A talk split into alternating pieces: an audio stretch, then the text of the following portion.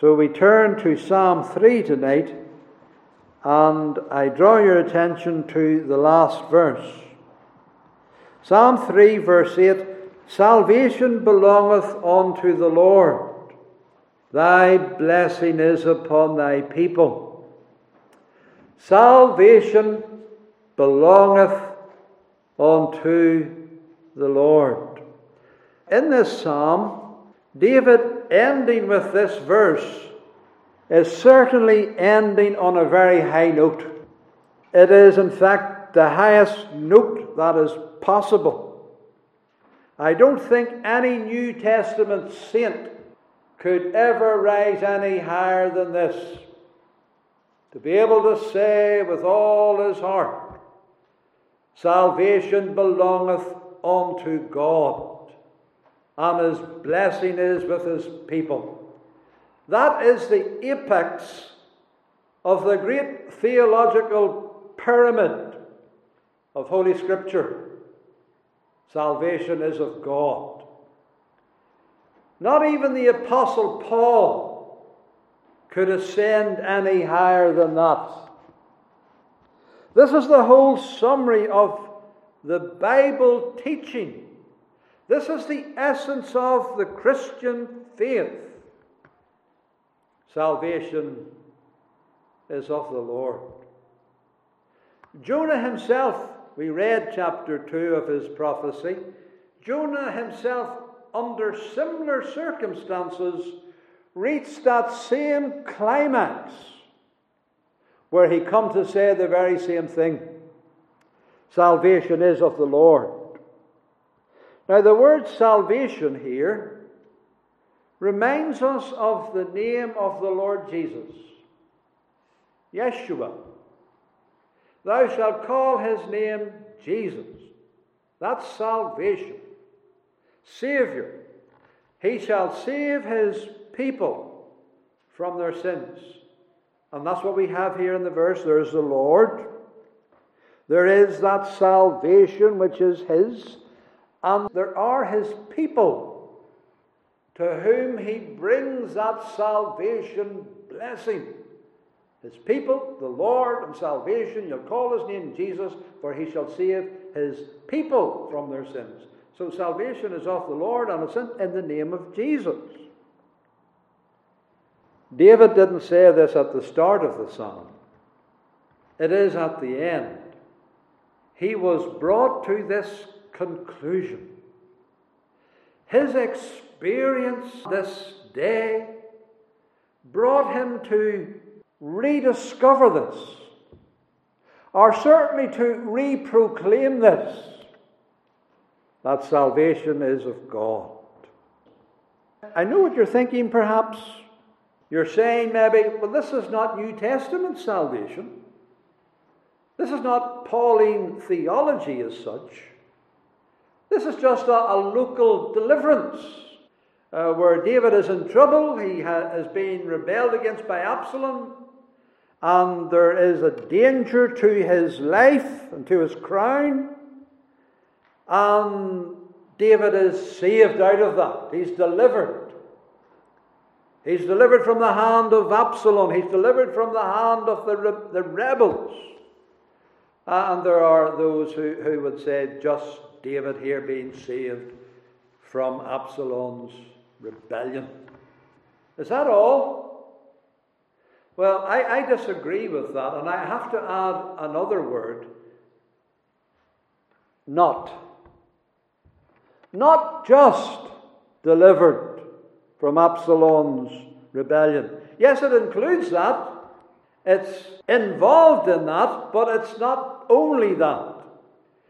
It is true of every salvation. David isn't talking about his own deliverance merely. Yes, he's including that, but he's going beyond that. Every deliverance, every salvation that there could possibly be is of God. God is the deliverer, God is the Savior. And it is especially true concerning the great salvation from sin. Now, we don't wish to take away from the historic context of Psalm 3 uh, in, in Absalom's rebellion. Uh, indeed, we cannot do that. We have to always keep the Bible in its context. The context is essential. The context is part of the illumination of the whole of Scripture. And so we, we never wrench Scripture out of its context. The verse remains in its context, but the truth that we're speaking about, the salvation of God, is still contained in it, even in the context of a local deliverance. David did need deliverance from the rebellion, and for that he prayed, and that he obtained. I do want to keep it in its context before we proceed, because only the Lord can deliver you physically. It's true physically, even forgetting about our soul and eternal life and salvation from sin. We, we need God's physical protection. God is our deliverer from sickness and from disease and from accident and harm. This is true of David's life, it's true of his crown and reign, and it's true of our physical life as well. Totally in God's hands. He gives us food. He gives us air to breathe. He gives us the light to shine upon us. It's all of God. Life, preservation of life, deliverance. It's all of God. He raises up the forces to protect us in society. He keeps us safe on the roads. It's all in His hands. All the safety and protection in the physical realm. It's all true, even in war, even in time of war. The Bible says the horse is prepared against the day of battle. They get their tanks, they have all their vehicles. But safety is of the Lord. It's only the Lord who protects them and who defends us. It's true in everyday life. You might do the best you can. You can look after yourself. You can eat well. You can dress well, you can drive very, very carefully, you can look left and you can look right when you cross the road. Yes, you can be extra careful, but your life is not in your own hands. It's in the hands of God who keeps you, who protects you. How many times have you looked left or right and you missed? You didn't see clearly, you missed, even though it was there, but you didn't it didn't register with you, and you've pulled out, and yet the Lord preserved you. Or maybe you're driving along carefully, but someone else coming in the opposite direction isn't so careful, or someone pulls out in front of you isn't so careful. Your life isn't in your hands, it's in the Lord's hands. He's our deliverer, He's our Savior. You might choke on your food. You may pick up a simple germ and it becomes septic, and you get sepsis in your body. You might get a little virus and it can bring you to the grave. It's of the Lord's mercies that we're not consumed. It's the Lord who is our deliverer and our Saviour in all these physical and daily things. So it's true of life at all times. And you can recall many times, I am sure, in your life when the Lord delivered you and you knew it was His intervention, it was a providence, and He spared you, He delivered you. In that sense, He is the Saviour of all men because He gives all men deliverances at different and many times in their lives, and raises us all up from sickness. He is the Saviour in that regard, physically, our protector. However, it's not only confined to that, it is even more so in the spiritual realm, in the realm of sin and judgment, in the area where our depravity is our own destroyer, and where our sin is our slayer, and where God's judgment would become our tormentor.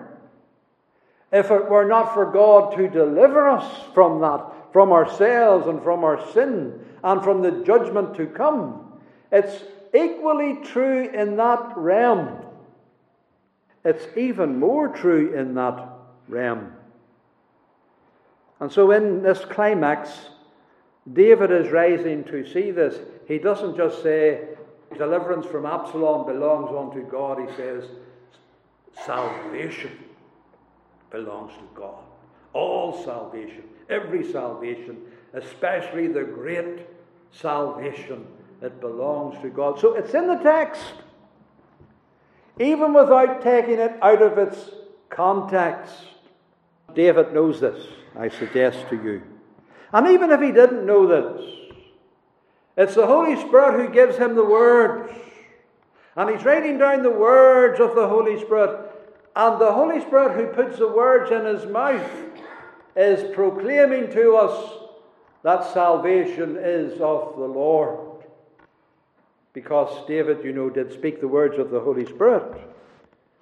He said, The Spirit of the Lord spake by me, and his words were in my mouth. So uh, this is the word of God when he says salvation belongs unto the Lord. So what is said here is true of the lesser salvation, but it's even more true of the greater salvation. We're arguing from the lesser to the greater. If I can illustrate that, maybe there's a hundred tons and you have to push it up the hill. Can you do that? No. You need God to push a hundred tons up the hill. But what if it's a million tons? The greater need, the greater salvation.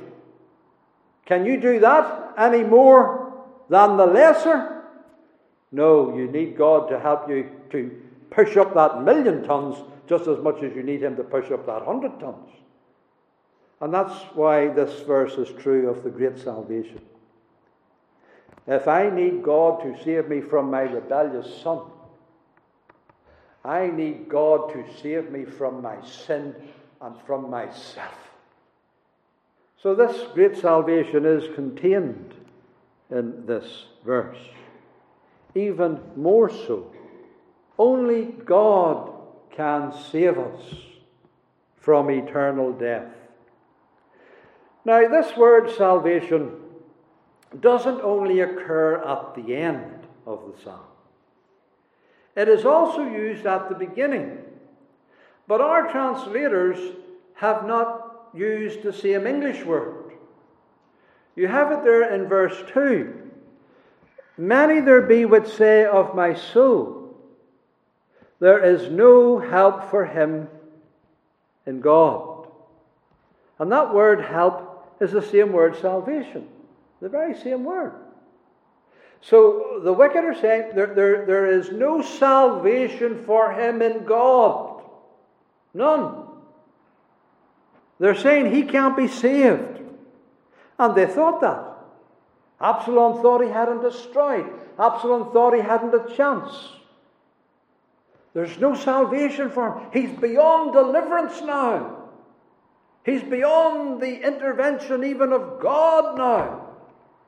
The possibility of salvation is past, it's gone. There's no salvation for him in God, there's no hope for him. Now that showed the arrogance of the wicked, didn't it? That they would even dare assert that. that that's foolish self confidence. I dare say it's even blasphemy to say there's no salvation in God for him. That, that he's beyond salvation, that there's no hope for him. We dare not say that of any man. We wouldn't dare say it of David, the man of God, but, but we wouldn't even dare say it of the worst sinner. There's no salvation for him in God. The Bible doesn't teach that. The Bible teaches salvation is of the Lord. And there's no man we dare say to, you, there's no salvation for you in God. There's no hope for you. That's not the gospel message. That these enemies of David aren't preaching the gospel message, they're preaching lies. No salvation for him. The gospel message is there is salvation for you. There is deliverance for you. You can obtain it. That's the gospel message. You might feel that you're the worst sinner in the world. Now, I doubt that you are the worst sinner in the world, but, but you might feel like that. And with the feeling, I'm not going to argue. I think it's a good thing to feel that you might be the worst sinner in the world, though do not despair at the feeling. But even if you were the worst sinner in the world, we will not, we could not, we dare not say there is no salvation for you in God. The opposite is true. There is salvation. In fact, salvation is of the Lord, it's of God. There is a Savior. There is even salvation in God for you if you but repent and believe in the Lord Jesus Christ. So uh, the very same word occurs in verse 2.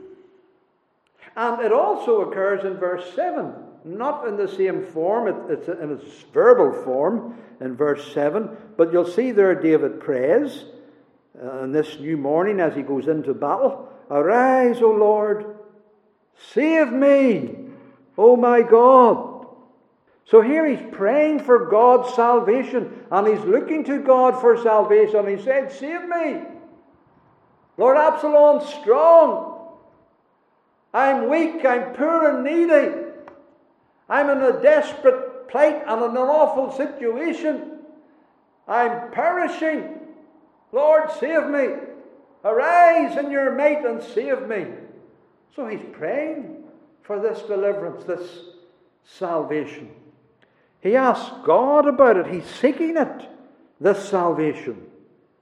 And sinners have to feel their danger.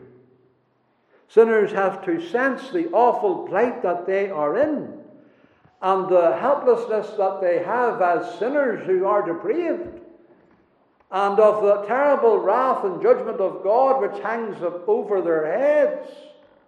Sinners ought to have a sense of that danger and pray for salvation and recognize that they need a Savior and that they have to find a Savior or they will perish. So they have to seek salvation. Even though salvation is of the Lord, the sinner has to pray, Lord, save me. The Bible says, Whosoever shall call upon the name of the Lord shall be saved. So, yes, there is salvation for you. And there is salvation for you in calling upon the name of the Lord. Now, in looking at this verse, which is the climax of the psalm, I consider with you now when did David reach this climax? At the end, obviously, yes, there's no question about that. But at the end of what? You see, the thing about this psalm, it was written at different times. There's a prayer before, the night before, then there's the next day. This last verse here, when did David speak it? Where is it in the chronology of the psalm? This exclamation, this praise and glorifying God as the only Saviour. When did he actually come to say this.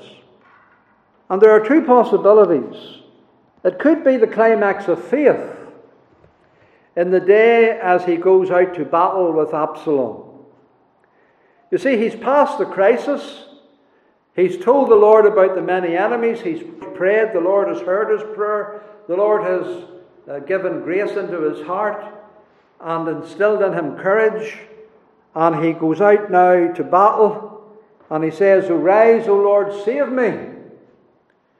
For thou hast smitten all mine enemies upon the cheekbone, thou hast broken the teeth of the ungodly. He has confidence, he has faith. And as he goes into battle, he's saying, Salvation belongs unto the Lord. His blessings on his people. Is he saying that as part of his confidence?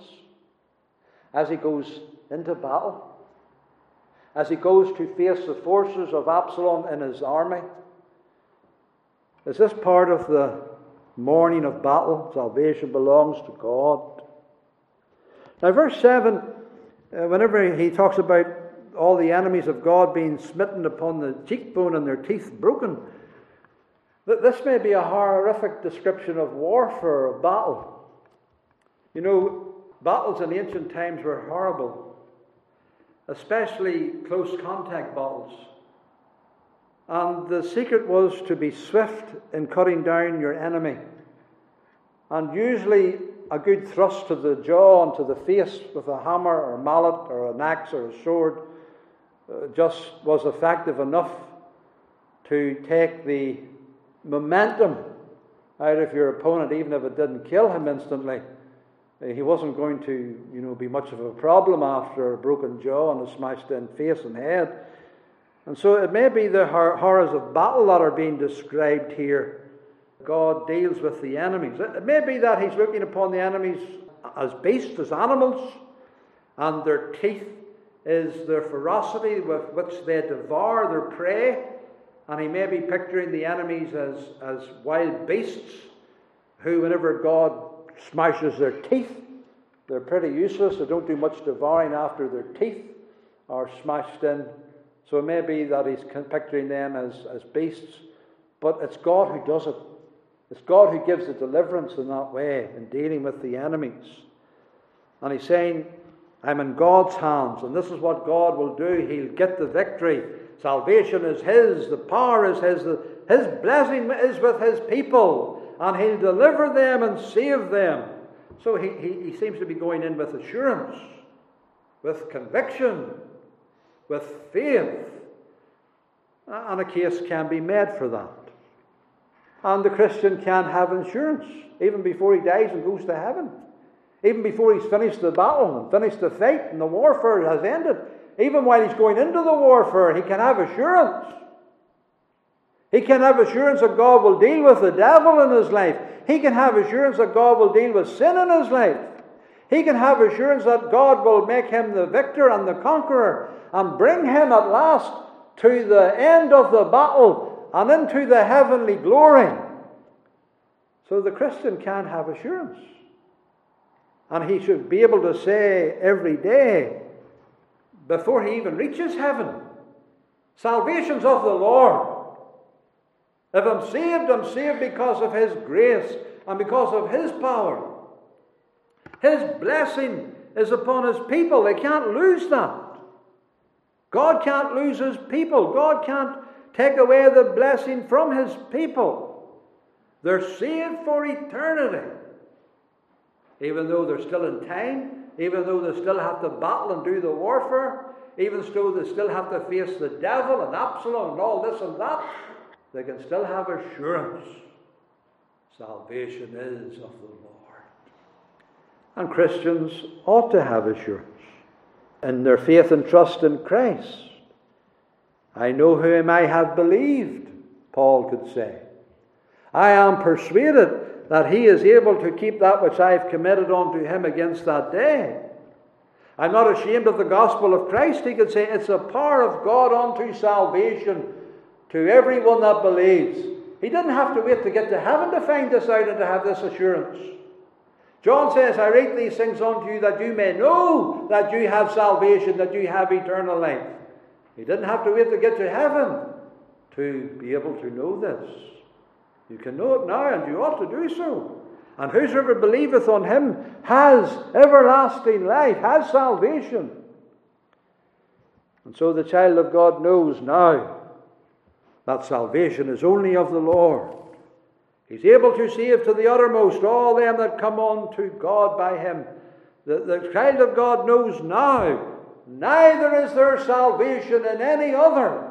He knows now, even though he's battling sin and the flesh and the world. And sometimes it looks like a poor battle on his part. But he's believing in Christ. And he knows he's saved. And the Lord will bring him through to the end in his grace, because the salvation is not of works or of my efforts and merit, but of the Lord. Of the Lord. So there is this confidence possibly here. However, there is another possibility. I think that this may be the case. It is the praise after the event after Absalom has been dealt with, After all the opposition has been removed, and David comes back again to Jerusalem, and he makes his way to the courts of God, to the tabernacle, to the vicinity of the Ark of the Covenant, and he worships God. And he says, Salvation is of the Lord. He gives God the glory. Do you see what I'm saying? We are perceiving a time gap between verse 7 and verse 8. We are perceiving David having been restored to Jerusalem and having obtained the victory, having gone through the battle. It's over, it's won, it's finished. And he's landed safe back again in the Jerusalem, in the Zion of the Lord, to praise God and to magnify Him. You see, there's an obligation on David to give glory to God whenever he has won the battle and the victory, to praise and magnify Him. This salvation that he sought, Lord, save me. You see, when you seek salvation, there's a vow implied in that. That you will glorify the Lord if He'll save you. You know, whenever the Lord saves us, we are under obligation to glorify Him. It's called in the Bible about our vows being upon us. Praise waiteth for thee, O God, in Zion, and unto thee shall the vow be performed. That's the vow of acknowledging God and giving Him the glory for the salvation. So the climax is that an exclamation. David fulfilling his vow. David going into the house of God and saying, Lord, the salvation is all yours, and your blessing is on your people, and you have all the glory of it.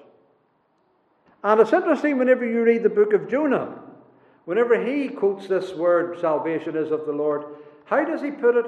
He says, I will sacrifice unto thee with the voice of thanksgiving. I will pay that I have vowed. And then he says, Salvation is of the Lord. What Jonah is saying there, Lord, you saved me out of this whale's belly. I'll be under obligation to praise you, to give you the worship. That's my vow. And the fulfillment of his vow is this saying, Salvation is of the Lord. So it's bringing glory to God.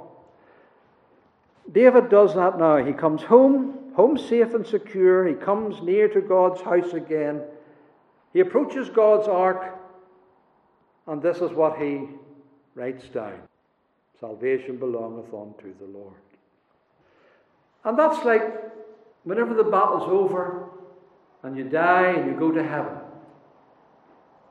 This is like what the saints do in heaven. Well, what do they do when they get to heaven? The battle's over. The devil's been defeated. The world and the flesh has all been done. We've conquered. We've overcome. We've got safe to the heavenly shore. What, what do you do when you get to the heavenly shore? Do you say, Oh, my works have been so good. I've got here because I've been so good? Is that what they say in the heavenly shore? Is that how they glorify God with their robes of white upon them uh, and their crowns of gold? Is that how they glorify God by exalting themselves? No. Whenever they leave the world behind and the battle behind and they get safely onto the heavenly shore, they arrive there, you know what they say? In fact, I, will show you what they say. When they're safe in the Father's house, this is what they say. Revelation chapter 7 and the verse 9. After this I beheld, and lo, a great multitude which no man could number, of all nations, kindreds, and peoples and tongues, stood before God and before the throne and before the Lamb, clothed in white robes, palms in their hands. Those are palms of victory. The war is over. The battle is won. The strife is finished. They're conquerors now. They're coming in to possess the inheritance and they cry with a loud voice. Do you see what they say? Salvation to our God, which sitteth upon the throne, and unto the Lamb. Do you see what they sing in heaven? They sing Psalm 3, verse 8 in heaven. They say salvation belongs to God. salvation to the Lord, salvation to the Lamb. That's what they sing in heaven. That's the climax after the battle. And that's why I believe verse 8 is the climax. Whenever Absalom has been dead and the forces of evil completely annihilated and defeated, and David safe back in Jerusalem, like the child of God safe in heaven. And what does he do? He reaches this climax. Salvation belongs to God. So there you have it.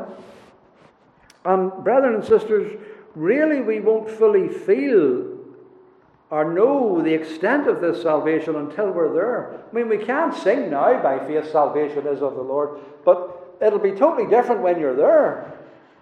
You'll see that it's, it's the Lord's salvation. That's what you'll say. Oh, Lord, I just got here because of your salvation. I just got here because of your grace. I know it. There's no doubt about it in my mind. Salvation to God, they said. So there's nothing about works, sir. Nothing about human merit. Nothing about prayers to Mary and the saints and their mediatorial interests. Nothing about the power of all of the saintly intercession. No, Lord, it's your salvation. Your salvation. And so it's true. Salvation belongs unto God, congregation. It's not of works, it's of grace. It's not of man, it's of God. It belongs to the Father, it belongs to the Son, it belongs to God the Holy Spirit. God planned it, God brought it into the world, God sent it in the person of His Son, Christ Jesus the Lord, who obtained it for us by His life and death. He ensured it for His saints by the sacrifice of His cross work. And the Holy Spirit imparts it and implants it into our hearts and lives and gives us the faith to receive it and brings us to the climax where we say, It's all of God. And it is all of God, congregation. John Calvin couldn't have said it any better. Salvation is of the Lord. And heaven's blessing that's on his people. So it's all of God, it's all of grace, alone of grace, and there's no boasting, no lauding one's works, one's faith, or one's denomination, nothing of men, all of God. And that is what God has ever been saying in His Word and in the Gospel, age after age after age. I, even I, am the Lord, and there is no Saviour beside me. I know not any. Look unto me, and be ye saved, all the ends of the earth, for I am God, and there is no one else, the only Saviour. Truly in vain is salvation hoped for from the hills and from the multitude of mountains. Truly in the Lord our God is the salvation of Israel. Neither is there salvation in any other, for there is no other name under heaven given amongst men whereby we must be saved. So let Christians then, those of you who are saved, give glory of salvation to God, the glory of it all to Him. And let sinners know that they need salvation and they need a Savior, and that Savior can only be our Lord Jesus Christ. You can have salvation, you can obtain it. You certainly need it, but you may obtain it, but you will only obtain it through faith in Him, who is the only salvation. So then, believe on the Lord Jesus Christ, and thou shalt be saved. So put your faith in His name and say, as David said, Arise, O Lord, save me, O my God. And whosoever shall call upon the name of the Lord shall be saved.